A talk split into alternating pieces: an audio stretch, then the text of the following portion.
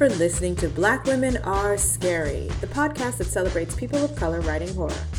We're trying something new this year and following up our story episode with our author conversations. Our featured author this month is Ebele Mogo, author of oh Omali.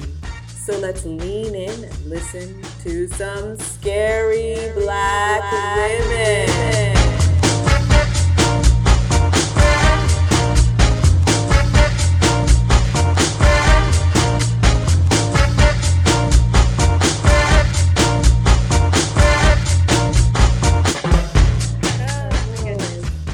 Uh, so I'm gonna dive right in, uh, so I can be mindful of your time.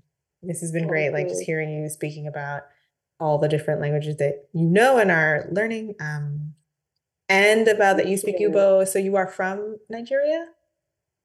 Yeah, I'm from Nigeria. All right. So, and you mentioned that growing up in Nigeria, you um, there's a lot of horror stories that influenced you mm. while growing up, from operas to Nollywood movies and, mm. and your family. Uh, were there mm. any common archetypes in these stories, and do you use them in your work? Mm-hmm. Yes. Um, first of all, I'm, I'm just going to say thank you for the interest in interviewing me. Of course. Um, nice. And it's very nice to meet you as well. So Thank you. Um, in terms of the archetypes growing up, so I was thinking about this a little bit. I didn't get to really think about as much as I thought I would. Like I didn't have as much time, but I was thinking about it, and a few things that came to my mind. Um, I think one of it is definitely like just the oral. I don't know what to call it. Maybe folklore that's just passed down from you know from generation to generation. So mm-hmm. when I was growing up, my dad used to tell me a lot of stories. They weren't they weren't all horror, but there were definitely some stories that you know adults would tell you, and they tended to have this theme of like um what would I say? I think a lot of them had a theme of like justice or like ah. the sense that things come around, right? So yeah, you know, there might be a story of like kids going into a forest and one of them is, you know, they see an old woman and they they don't know like, you know, one of them is good to the old woman and one of them is mean to the old woman and or maybe she gives them and then mm. anyway I, I am messing it up because I don't remember the whole story. But like I remember there was a story where like a kid um he didn't know this old woman. He came across her. He, I think he ignored her and was mean to her. It turned out like she had this basket but then the basket she gave him was like a basket of diseases versus oh this other person that but so this other one that had been nicer, and then she gave him a basket of things, and then he returned home, and then he had all this, you know, well, he brought it back to the family. Um, there were things like that, stories like that. They would often involve like animals, and the animals had different um sort of personas, right? So like if the turtle showed up in a story, you know that the turtle is gonna be very cunning, right? Um, mm. because the tortoise was the one that was always like trying to outsmart people and start, you know, to start, um, it will start like I think the odds are stacked against it, and somehow it will find a way to like get whatever the prize is. So there was that. There were there was that, and then I think there was then some stories that formed around the changes that were happening in our society, like you know people going to school, people going to live in the cities. So we had like very scary stories in boarding school because a lot of people would go oh. to boarding school for secondary school, which is like grade. Oh, really? Grade seven to twelve. Yeah. That was just a common.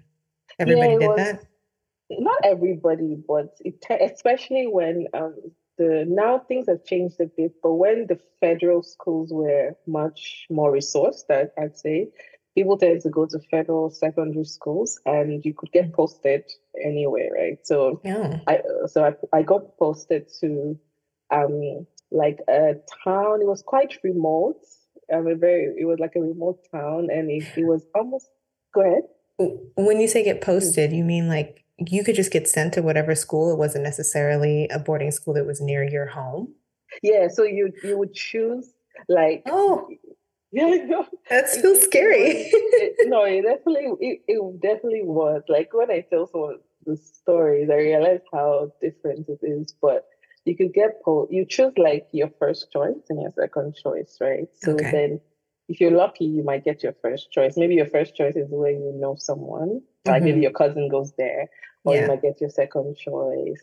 Um, I don't remember which, but I went to boarding school for one year, and then I ended up going. We moved to a different town, and I just then we went to a, a private school. So you could go to any of the, you could go to a boarding or private, but boarding is quite common. Mm, It's, at least as common as as private going to a private. mm. And it doesn't, it's not expensive because here it's like if you wanted to have that kind, that kind of experience, you have to pay a Mm. lot of money to to do that. Yeah, That's why that's there's public school because it's free. Yeah, that's the thing. So it wasn't so the the federal schools and some of the state schools were actually the public schools.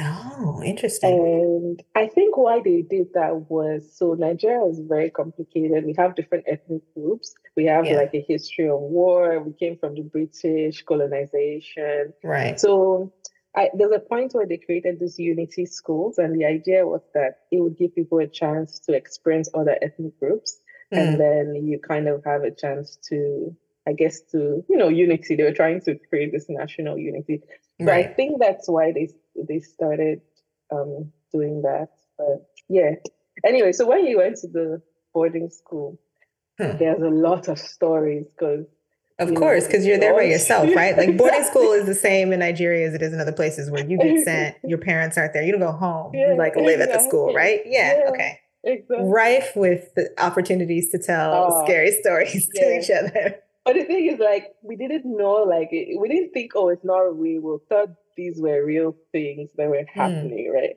So, like, there was there would be the story of um, there's a, one across all the schools. Like, there's this lady called Madame Koi Koi, Mm, and Koi Koi is like the sound of her shoe. So she walks around and she wears like high heels, and they make the sound Koi Koi Koi Koi Oh, Koi, right? okay.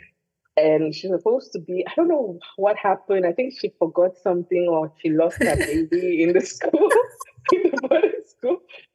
So they said like her ghost used to come around every night right Mm, and if you hear like when you hear like you hear this koi koi sound right so that was like almost like a universal like story in different schools right And what does she do when she comes around? Does she is she gonna take you? Is she gonna what she I gonna do? honestly don't know. Like, I think it just she was just like She's just gonna be there and you're gonna be scared. lady that from years ago, like I don't know, many decades ago, she's still trapped coming back for something, wearing a high heel shoe and being a ghost. Like that was scary enough. I don't I don't remember the, That's the whole amazing. story anymore. Do you know La Llorona? Do you know that one? No, I don't. So that's a woman whose children drowned. And Okay. you know, and then I think she she drowned soon after she was like overcome with sorrow, and that's how she died. Oh wow. Um, but she's near water. So if you're in near water at night and you hear crying, it's it's her. And she's always Oh. looking for her kids. So she'll come and Oh, and like get you and take her take take you with her because she wants because she's always just looking for her kids. yeah. So she'll just take a kid.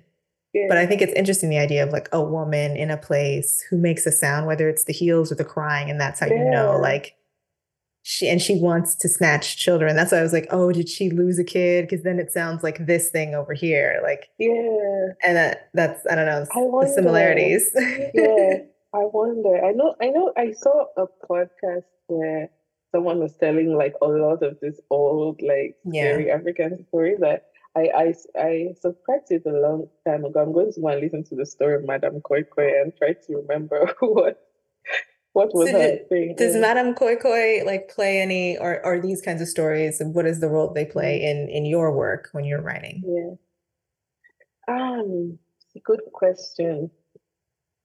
Hmm, I don't know. Well, it depends on the story, right? Mm, But I think that one thing they do for me is like the world was very alive.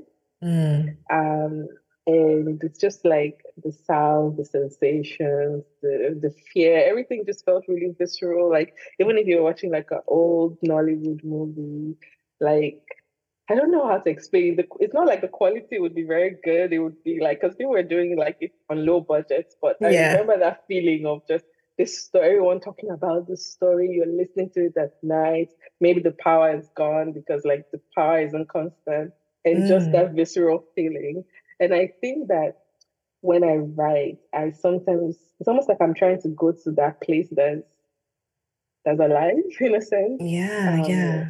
And so I think that's something that that it does for me. Yeah. Speaking of alive, mm-hmm. your story, Omali, mm-hmm. um, has this wonderful moment where we get to hear from the perspective of the river.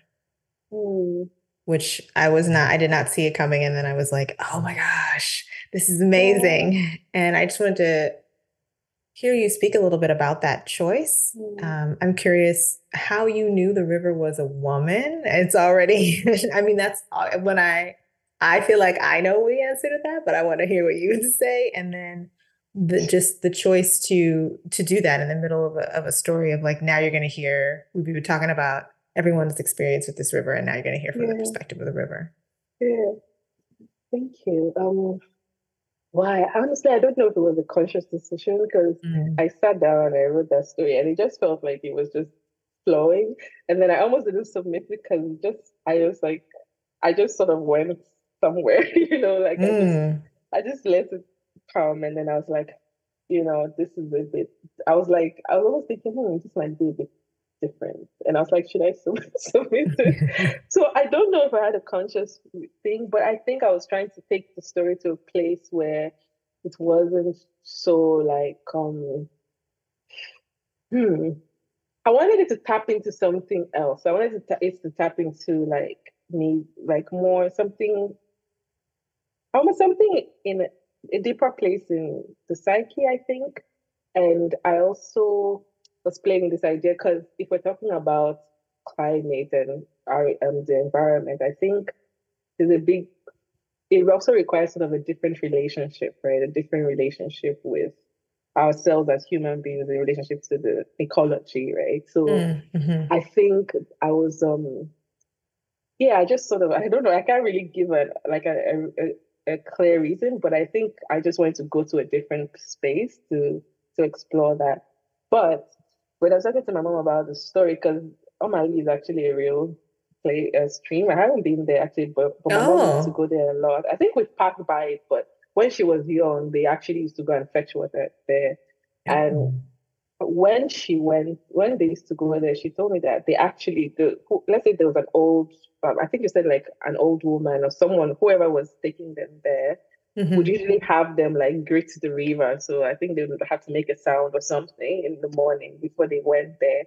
And so I think it's just this trying to find a way to write about relating to nature, but trying to find a different entry point to do that. Yeah. Um, yeah. And in terms of making it a woman, um, I think for me, I just tend to like to use that as the um, what will I say? I think sometimes it's my my little act of resistance as well because I think I'm like it's my story. I can make anything, you know, I can make anything a woman. So sometimes I make things that maybe people just assume it's male. I'll just make the woman, you know. Yeah, yeah. My, yeah. No, I mean yeah. I definitely consider rivers or any body of water to be female. Yeah. And when I was I, reading your story, I was like, oh yeah, of course, of course, it's a woman. And then I kind of yeah. start to think like, why did I assume that? Why do I mm-hmm. assume, uh, you know, yeah. but it, because we say mother earth. So yeah. the whole, you know, these are things that incubate and that give life and that are also complicated and dangerous. all these things. So I just associate that with femaleness. for sure. And I also think that like not not literally, but I think archetypally there's a sense that like we're connecting with more of that maybe that that feminine way of mm. being in the world is also needed in the way that we think about um you know what even what the solution is or what the fix is. But i was also playing with that idea mm. of fix and solution and yeah. you know what if it's what if it's something else? What if it's a different way of being and not just like one particular thing? Yeah yeah. that I'll, I'll I'll tend to see that as more archetypally like what we might call of feminine, um, and would I say, I don't know, way of being in a sense? Yeah. Yeah, or a feminine perspective or matriarchal approach yeah. to problem solving, you know. Um, mm. Definitely that moment in the story where it shifts and you get to hear the other side is just great. Mm. You don't know that it's going to be a duet, and then it is. Mm. and it's exciting to hear what what she has to say and how mm. she feels about it. And when you like when you personified the river, mm. then our relationship to the land became very clear, and it it was both literal and metaphor, you know, in, in the sense that, like, yes, we do have an extractive relationship right now mm. with the planet, and that's bad, but also we have an extractive relationship with women. Mm. And so it mm. kind of felt like those two things were happening. It didn't kind of feel, it did feel like those two mm. things are happening at the same time, and you're using, by gendering her female, it's like mm. you're highlighting both those things and how that is an imbalance.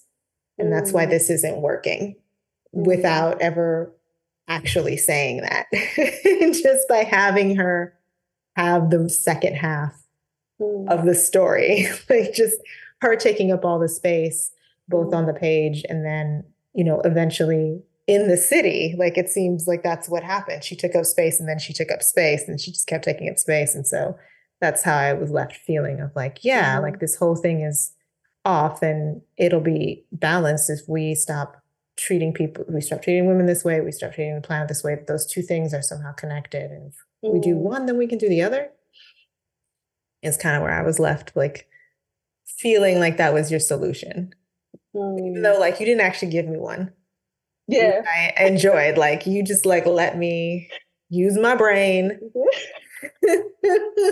and like make of it what you will. I'll leave you with this. Think on it. I was like, I appreciate that. I appreciate that.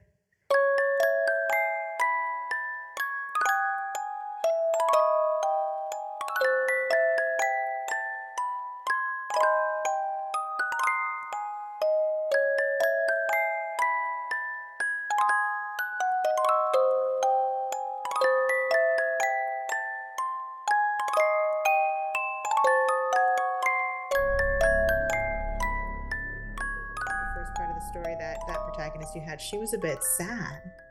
You were talking about place and how important it is and, and the Ooh. bus ride back home. And it's like, yeah, she had to leave her home and go live in the city. And it, she sounded sad about that. Like she didn't really mm. like her city life. And that, mm. you know, definitely made me think about like moving away from home and why we do or why I did and things that I miss. And, mm. um, living in big cities and not necessarily being so happy because I grew up in a place where I had access to forests and trees. Mm. And where, where had, did you grow up? I grew up in Portland, Oregon, which is in the northwestern part of the US. You know, it's very green, lots mm. of pine, like it's forest. So it's like pine trees and that kind of it's always raining is kind of like fresh bark mud kind yeah. of smell, you know. Um and uh, it's not a big city so it was lots of parks really easy to get to just nature. Very very easy. It wasn't it was really shocking when i moved out east and realized that like having access to trees was um was a, a like kind of a political act. Like a lot of i feel like a lot of east coast cities if you have access to green space it's because you have money like only wealthy or well off people or certain people get to have a park in their neighborhood. Yeah. Get to like see nature and yeah.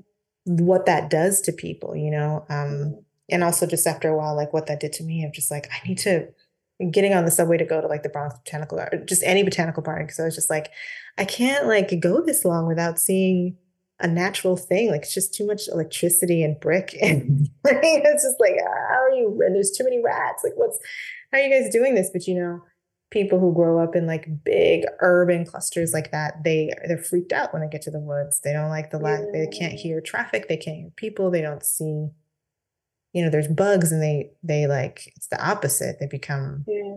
they're like scared of that. So all of that kind of was I was thinking about that when I was reading this of just her wow.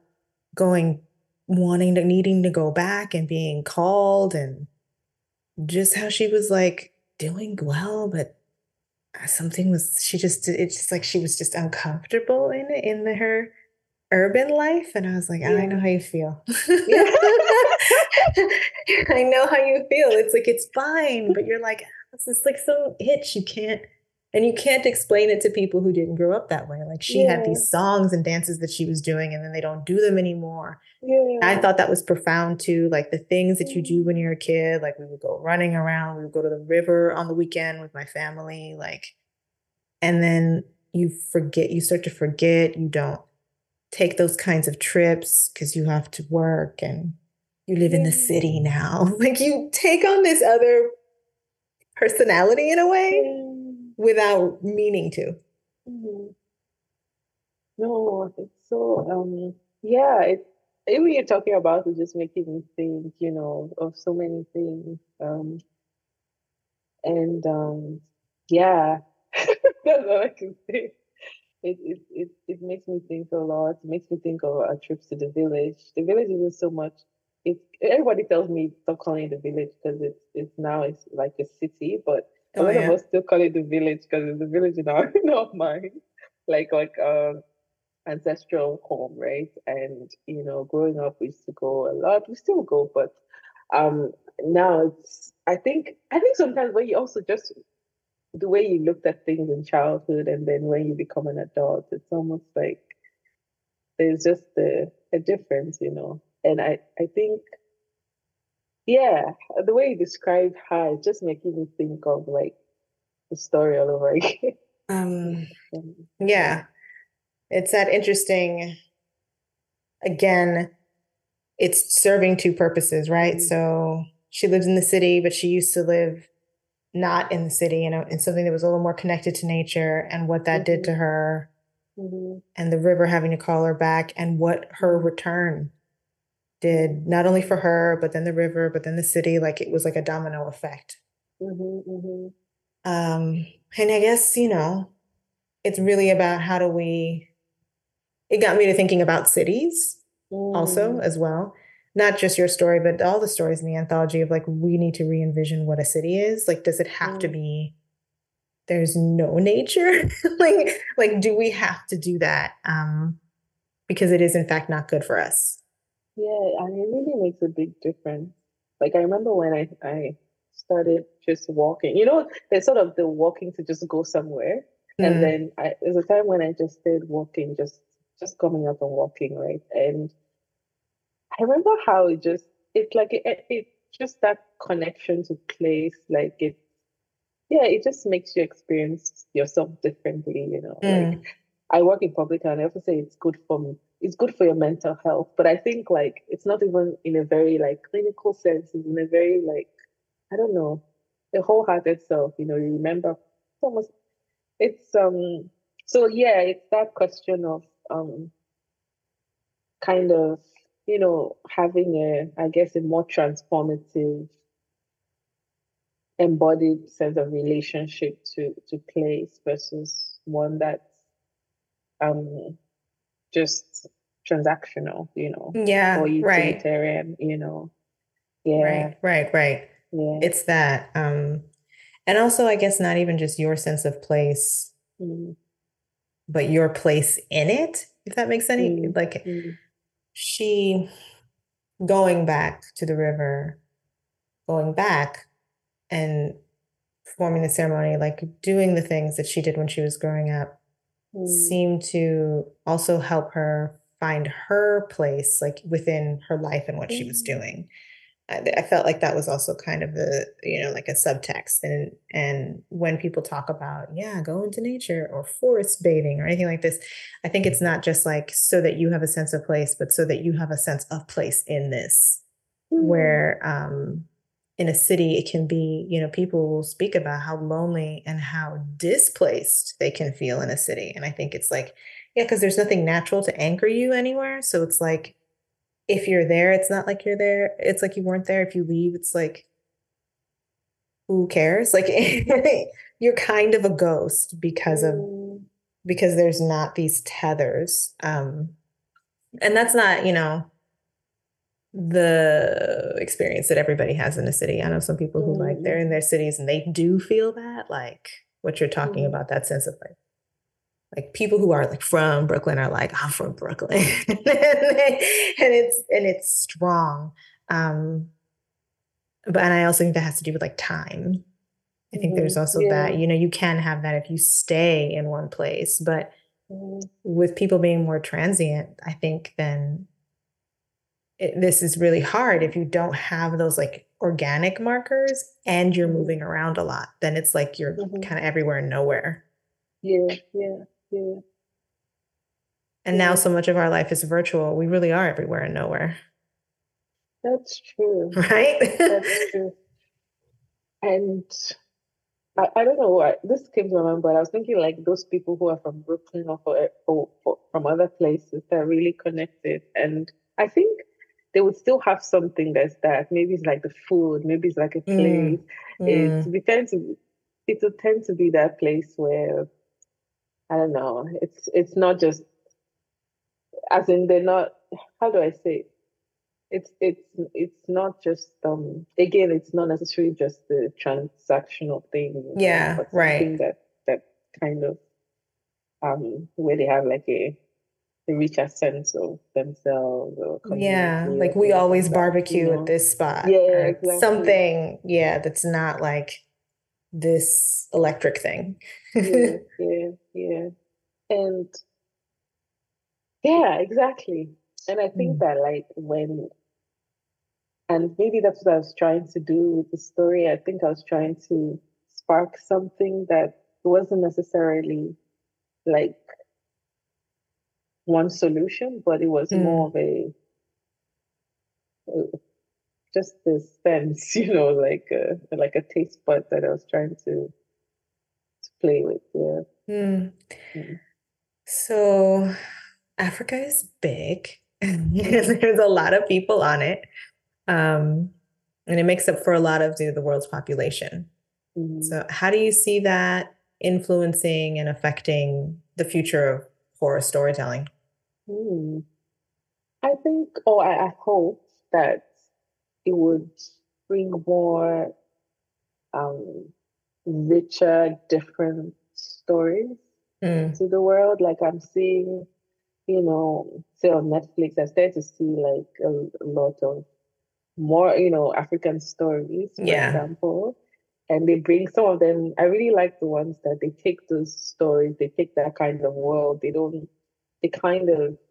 Um, I'm sort of done with all the. There's a lot about marriage and finding a, you know, someone. yeah, matchmaking. You know? Yeah, exactly. Yeah, there's a lot of that, but then there's some that it's like they're they're playing with like some of the old stories or they're or some of the stories we would recognize, you know, but mm. then they're they're kind of doing interesting new things with it. And I think it's also a gain for the world because I think sometimes like, you know, it I think it just enriches what's what's on offer. So it's not the same old things that are being said and you can come into a different because all these things are playing with themes. And I, I almost think of it like I don't know what I'm thinking of. Um um there's this book, um what's it called? Octavia Butler's Lilith's Brood. Oh my god, I love this book. I'm so happy you brought it up. I that's like one of my yeah, favorite. That whole series. Yeah. Is that that and, entire series. Yeah, I remember like when um I found it so fascinating because she's writing about things that we don't experience, but then it's like you start developing the ability to experience those things. Like when. I can't remember what she calls those those people that adopted her. Ooh, and I mean, I thought it was ooloi, but yeah, like I don't really know. ooloi, exactly. ooloi, like however you want to do it. Yeah, and then they like reach out their thing and mm-hmm. they're connecting with her and they're changing her. And when I was reading, it's almost like I I start to. It's almost like you start to experience it, even though like it's not within yeah. your your human perception, but it's like you start to have a sense of, of that. And I think that that's what other stories can do. Like they sort of expand our our palette, our taste bud, our perception. And I think that we need mm. it just enriches enriches the the world. And I really do like to talk about um kind of diversity or diversity from that sense point of view. Like mm. I feel strongly that like it's not really anybody doing anybody a favor, but it's any it's people seeing like people gain as in people actually being enriched and learning from what you know what mm-hmm. it's almost like by telling just the same stories, people are being deprived when there's so much more that the world has to offer. And yeah, so that's what I'd say. I don't know if that answers your question. It does. Uh, I mean, I'm also looking at all the like new stories from all over mm-hmm. Africa that are on Netflix. So I'm kind of like, huh, what's this? What's yeah. this thing? What's the? I love learning about other people's boogeymen. So I, I yeah. I'm always watching scary stories from other places because I'm just like, oh. what, what's their, what are their monsters like, and how are their monsters like mine or not like mine? Like sometimes it's, oh, it's the same thing, and then other times it's like, that's complete. I've never seen anything like that before in my life, you know and I think it's fascinating. Or I'm just like, oh, they have this thing. Um, just like when you told me the story of Madame Coco, Koi Koi, Koi Koi, Koi Koi, and I'm like, oh, it's like you have a Llorona, only she's in a boarding school and she wears heels because there's no water. But but it's sort of the same thing. Mm-hmm. Some woman always in the snatch of somebody's kid. Uh, I think that's just a way of making sure that you guys don't like play too much outside of your rooms at night, right? Like, isn't yeah, that really, what it's? A, that's what I think it is. I think La Llorona is so we don't go swimming at night. Like, that's really, it's really just parents just trying to make sure you don't go into the water at night and and have something bad happen to you. Yeah, yeah, or like it, it's yeah. But there was also sorry, there was this story about there's one also common story. They say like if you look um what they call it if you put a mirror on the ground in a market okay. and you look at it and you see people, you'll see some people who actually, if, if you're looking up there, they have feet, they're walking like normal people, but when you look at the mirror, their feet aren't touching the ground. And that's how you're going to know that they're ghosts. so, oh, so it's like a way to detect who's, but they don't look at, wait, so if you don't have the mirror, they just look like really people. Sure. Like I don't think anybody's gonna go and put like a mirror on the ground. I totally want to try this now since in a market, just like let's see who's really who's here and who's not. Like as a kid, you just be like, ah, like you know, and people just talk about these things like in passing, like you know. But that's really interesting. The use of the mirror, because I feel like that's also recurring a lot, where mirrors are not mm. seen as reflective surfaces, but they're seen as doorways. I feel mm. I see that mm. a lot across the. You know, if you think of Candyman, mm. I don't know if you mm. saw the most recent Candyman um done who was it uh it was directed by Nia Nia DaCosta um yeah, I feel like it the name and it was familiar, producer produced by Monkey Paw so Jordan Peele's uh, oh. company this was like oh, already a couple years ago or yeah yeah because this was 2021 oh but the no, use of so the use of the mirror in that because mm. Candyman is is someone you summon. You have to look in the mirror and say his name. Mm. And then he mm. comes from that side. So there was a lot of like reflections and shots where you see what's happening, but it's because the camera's facing the mirror and the thing is actually happening over here, or like you don't like stepping through and all this kind of stuff. Mm. Um, and just I feel like I see that a lot where you it looks one way here and then you look in the mirror and then you see what's really happening. Yeah, yeah. Uh, I guess everybody everybody thinks that mirrors are spooky. Yeah. and it's that sense of what things really what things appear to be versus what they are, you know? Right, right. But They're making me them. think about, you know, like almost like, you know, I think that's the thing when like you when you look at something that is almost like normal in one culture, you you, you know, take a step back and you start thinking about like but why or why this story or where did it come from or you know? Yeah where did it come from or how is it similar to like that's yeah, the part things, you know right, i'm like oh, yeah. oh i recognize that. We do it like this way or i've seen it over here where they do it this way and then you start to see like there's like little differences but at the end of the day we do all kind of mm. tell this t- same story yeah like and over the holidays, someone was telling me about some of the stories they also had in the Caribbean, right? And mm. it's so interesting, like some of the ideas that maybe stayed or that changed, or you know, it's like, mm. yeah, it's really interesting. I feel like So- I've had a lot of conversations about these stories and horror and things like that recently. It's making me. Oh, yeah? Yeah. Why is that? Hmm. I don't know. I think, you know, I'm not sure because I, I've had it with you and I, I had had it with someone over the holidays because they were showing me like some of the um more of the um folk tales um folk tales from the Caribbean and they were asking me if we had them as well in Nigeria. Hmm. yeah, So had, like, yeah. a interesting conversation. yeah. Yeah, I know So, that. I know those games where you're like, "Do you have this? Do you guys have that?" Like, um, and then you know, as people live together, like I didn't really grow up with chupacabra, but then when I moved to the East Coast, because that's also a Caribbean, Okay. I feel like that's a Caribbean story, the chupacabra, which is this I like even I don't think- creature that kind of like a goat creature thing that I guess will eat you.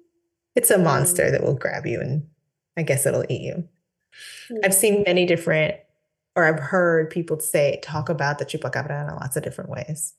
Hmm. Um, and I think that, and that that was not something that I grew up with, but like now I feel like it's kind of mine just because I've been on this coast for so long that I'm like, yeah, the chupacabra, even though it's not really like, I don't know if the Mex- Mexico really has chupacabra. like, Yeah. there's just a little gulf of Mexico between us, and then you know, so it's not like that much space um, dividing. So, and there's so many moments, you know, in in the U.S. where those, again, you have the diaspora that then like meshes Mhm. and comes up with like new weird monsters that eh, Mhm. that you know are a little bit of this, a little bit of that. Um, which I always think that's that's fun too when that happens. Um, Mhm. so I don't know if this would even Omali is, is really a horror story necessarily. Um, it's definitely a magical story, I feel. Mhm. Um, and there are scary parts in it. I, you know, my podcast, Black Women Are Scary, we stretch that genre as much as we can. We like to get into like Mm. the subgenres and things um, to really challenge, you know, the mainstream definition of what horror is yeah. especially as you have other cultures and other perspectives coming in and talking about what's scary for them, which may be different for what's scary for you. And it's like, well, that's the point. Like you were saying, you get to learn and be enriched. So what but it definitely Omali does fall under speculative fiction. So I'm interested in like what other genres in speculative fiction would you wanna are you interested in tackling next? Mhm.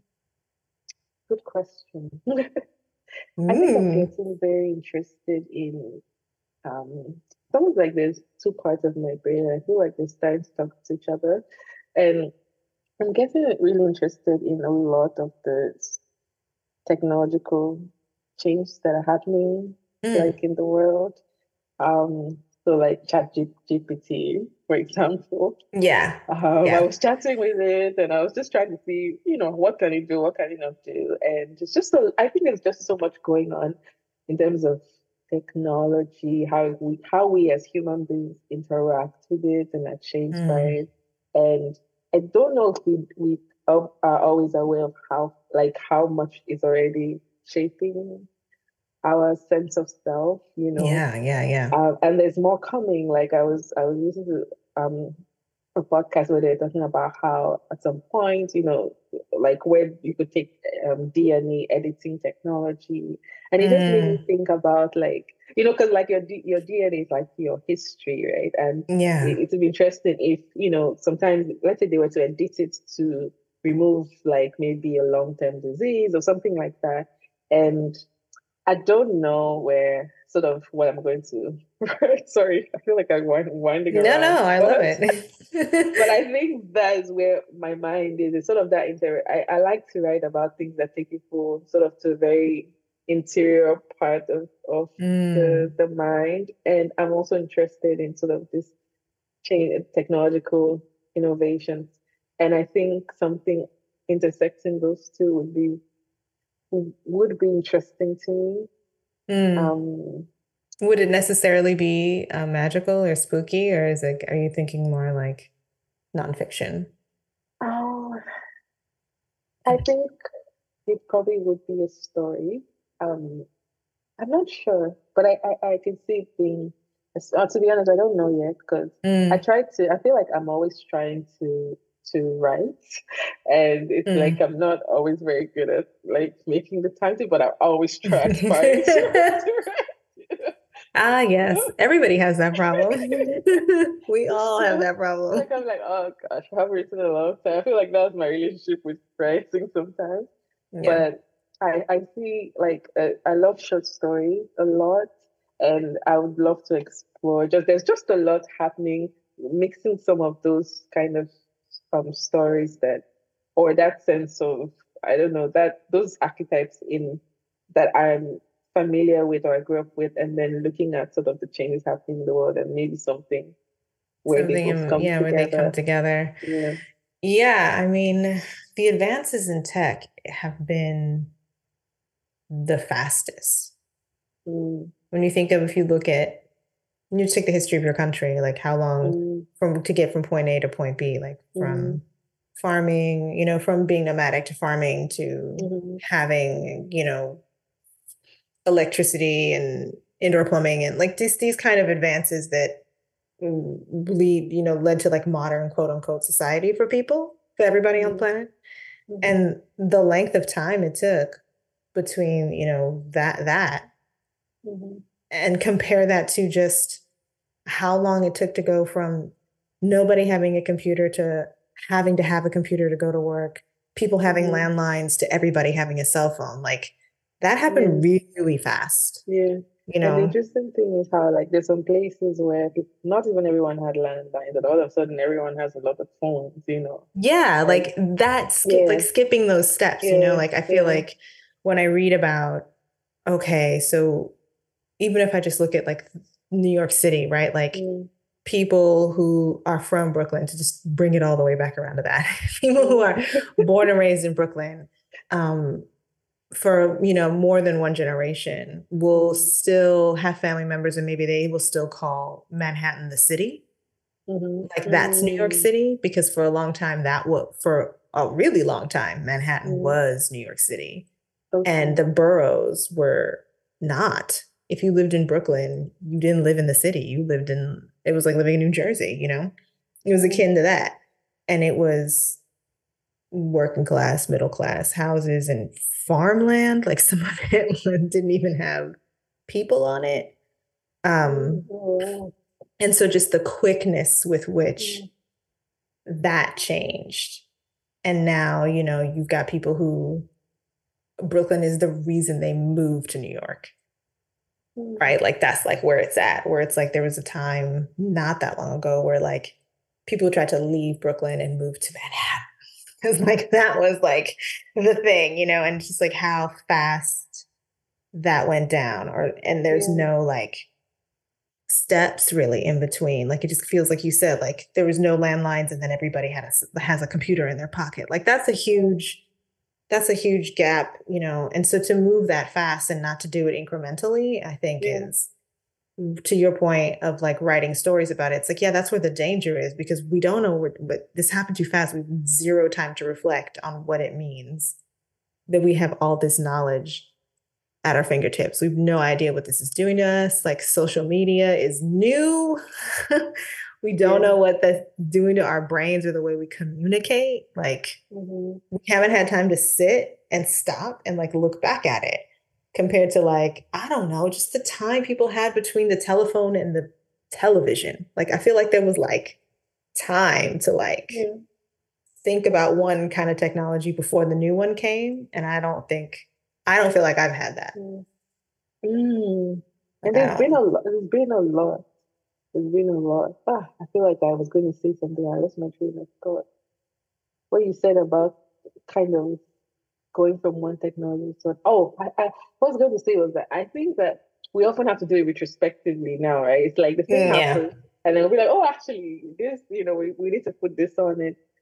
But at the same time, I feel like it's also it, it's like ah, there was this I can't. I'm trying to remember this book. Um, this oh, I was reading a book. It was like by this black. I think it was a philosopher or theo- theologian, and he was talking about um kind of black transhumanism, and essentially he was talking about how what does it mean to think about like liberation in the context of like us being human beings, so like in relationship with technology. Mm. But what it really made me think about just how much like our sense of self, like like I'm I'm looking at the computer right now, but I'm having an an experience that's like a human experience, right? Yeah, yeah. Or you might go online somewhere and if you travel, maybe you travel back to where you're from, even though you're not where you're from, but you're traveling there. And those kinds of things that like technology um does. It's making me think about our conversation about like mirrors as portals and just yeah. Like, oh, it totally feels like a portal. Yeah. I mean, it is a portal, right? Like I can there that's like the good part of technology like that's like the fun part is that i can like jump into this other world without actually having to like figure out how to pay to get on a plane to get there like or like have to deal with passports or maybe it's a a passport situation like i i'm not even allowed into that place but i can i can still like open a door open a mirror a mm-hmm. window into that place mm-hmm. through this device which is mm-hmm. both like has been really good and i also think it's been really awful for mm-hmm. for our species, like for humans. Um, I just think we we haven't really thought about how we don't think about how we're in interconnected even when and then this makes us even more interconnected interconnected and we haven't even thought about it yeah, like yeah, it's like yeah. but we weren't thinking about it beforehand before this came in and now this like amped that up like i'm so connected to people that it's like uh, yeah, I know, right? Too much. Do I want to? Is this what I want? I mean, actually, I, I have a lot of those cases I'm just like, how do I want to use this now? And like, yeah, you know, so. But yeah, like, like you're saying, retrospective. Like, okay, I'm here now. Now, what do I want to do after? But you've been doing one way for a while already. Yeah, yeah, exactly. So it's funny you said that because when you, when you asked me for my social media, I haven't been on Twitter in a while, and I was like, I don't know if Good I'm for you. Go back. So I was like, Good for you. I was like, should I give it? I don't know if I'm going to go back or not. I was a bit confused, but then I anyway. But yeah, I think I'm constantly like asking myself, how do I want to use this? But then there are nice things, like you know, there are places. Right now, I'm enjoying sort of the the the ones where there's a reason, like maybe it's an app where I can like practice the language with someone that speaks the language. Mm-hmm. Like I have the connection, but a bit like I don't know. It's it just feels better than just going on and just scrolling and you know. So I I'm still I, figuring out my relationship. Uh, me too. Me too. I left Twitter this week. It was my oh. like New Year's resolution. I'm like, I'm leaving. Oh. I'm out. Oh. I can't do this anymore. And I because I was barely doing it. Yeah. And yeah. then all the things were happening, and it's just like, uh, this is I got to a point where I was using one of those third party things where you sort of automate your posts. So oh, I was already planning my posts. And then I was like, this is crazy. I've invented, I have this like avatar in this cyberspace. And now I'm training another bot to go interact with it on my behalf. Oh, this is, I was like, what am I doing? Yeah. this is this is like mirrors within mirrors within mirrors yeah. within portals. Yeah. And I'm like, I think maybe you just don't want to do this. and you're sending robots. and it's funny, like what but the fact that you're still like you feel like you have to because I, I know that feeling and I was like, they're not even paying me to be here. So why do I feel this need like this is my job? Like why do I feel this need to? You know, there are times where I felt like I was grudgingly going on and I was like, what what's happening? You know? So yeah. I was like and then the, the couple of days where I just went up, I wasn't even trying to like leave because there are moments where I leave for a while. But lately, I wasn't really trying to leave. But I think the weather changed. It was like fall. I felt like I just wanted to just sort of get into fall. And then I was like, I was like, everything feels a bit more alive. And mm. then I mm. was like, hmm, I'll do this for a while, you know. So, you know, I'm not mm. going to make it an announcement. I'm not sure if if it's oh forever, yeah, but yeah. For now, like it feels good. I'm like, why don't I just keep doing it? Like, you know, I think it's it's amazing that we make announcements I do. Like, and I've done it and I'm guilty. You know, I just did that. I made an announcement on Instagram. Like, we're taking a mid-season break. Um, why did I do that? Who am I announcing this to? Like, like just so many questions that we, like you were saying, they're not even paying me, and yet you feel like you owe this thing so yeah. much, so much that you have to make an announcement yeah. about why you're not using it. Yeah. And it's like, it's not your parent. like you don't have to explain why you're not showing up.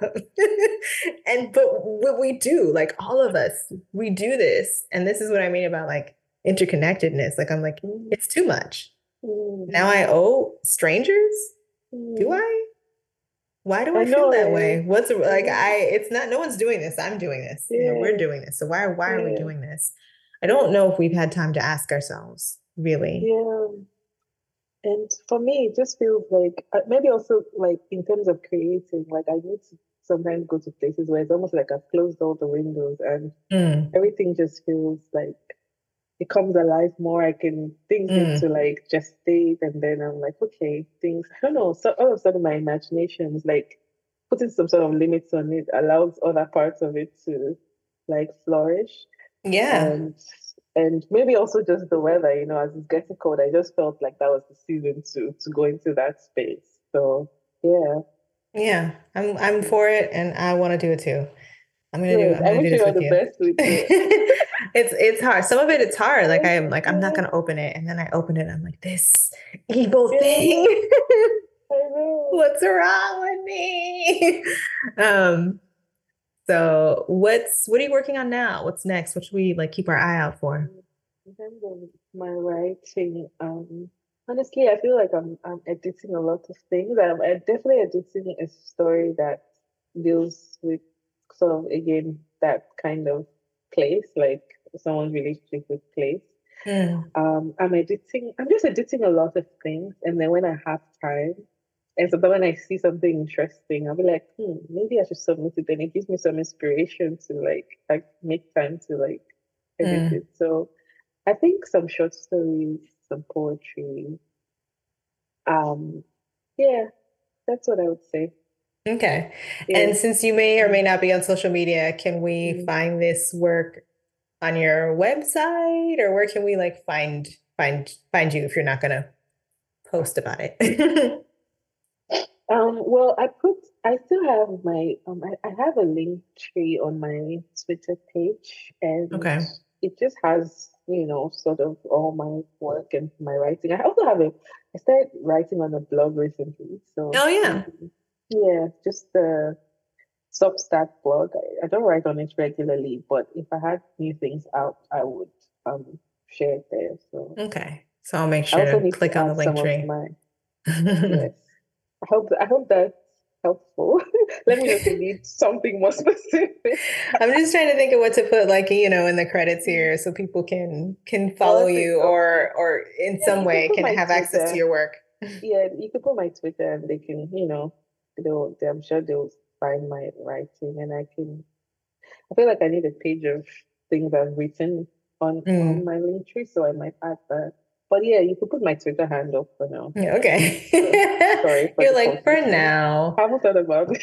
Yeah, no, I'm gonna definitely put the Linktree in there too. Just be like, she may never come back here, guys. And you understand. So go to this other place because the internet is scary.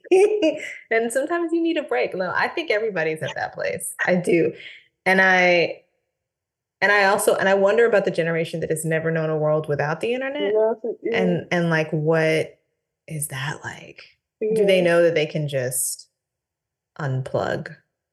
Hmm, if there's never been a world without it, how do you know? yeah. I- But I think like um I'm hearing like there's sites that announced there's there was a social media site that was all about like kind of posting yourself without any makeup or sort of being Oh, real. I, wow. I heard that Instagram was it Instagram?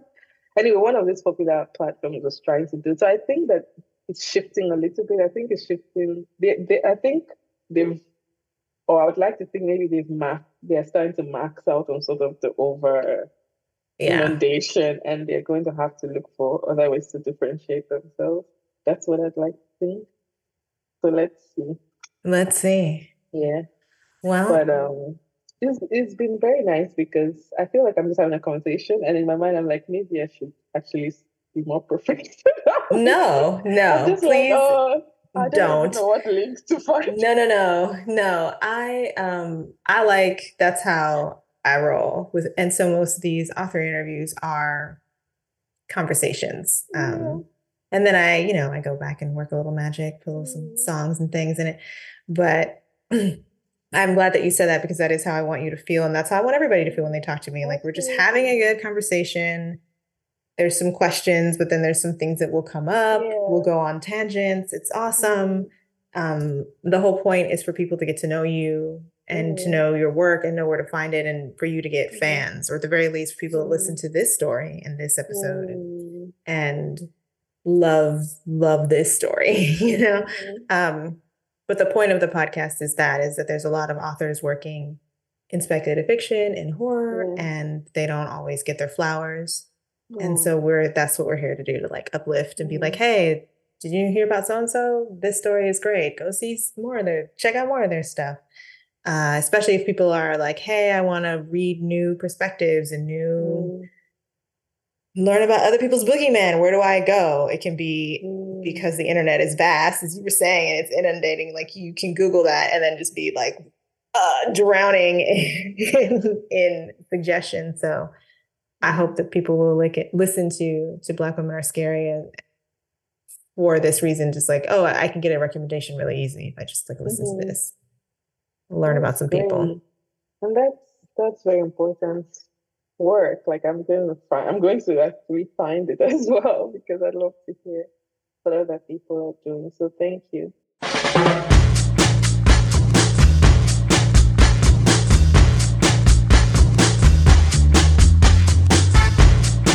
Thank you for tuning in.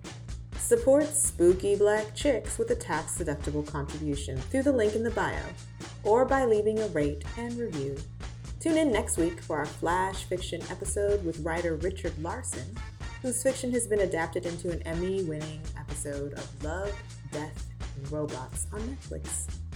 Till next Till time. next time.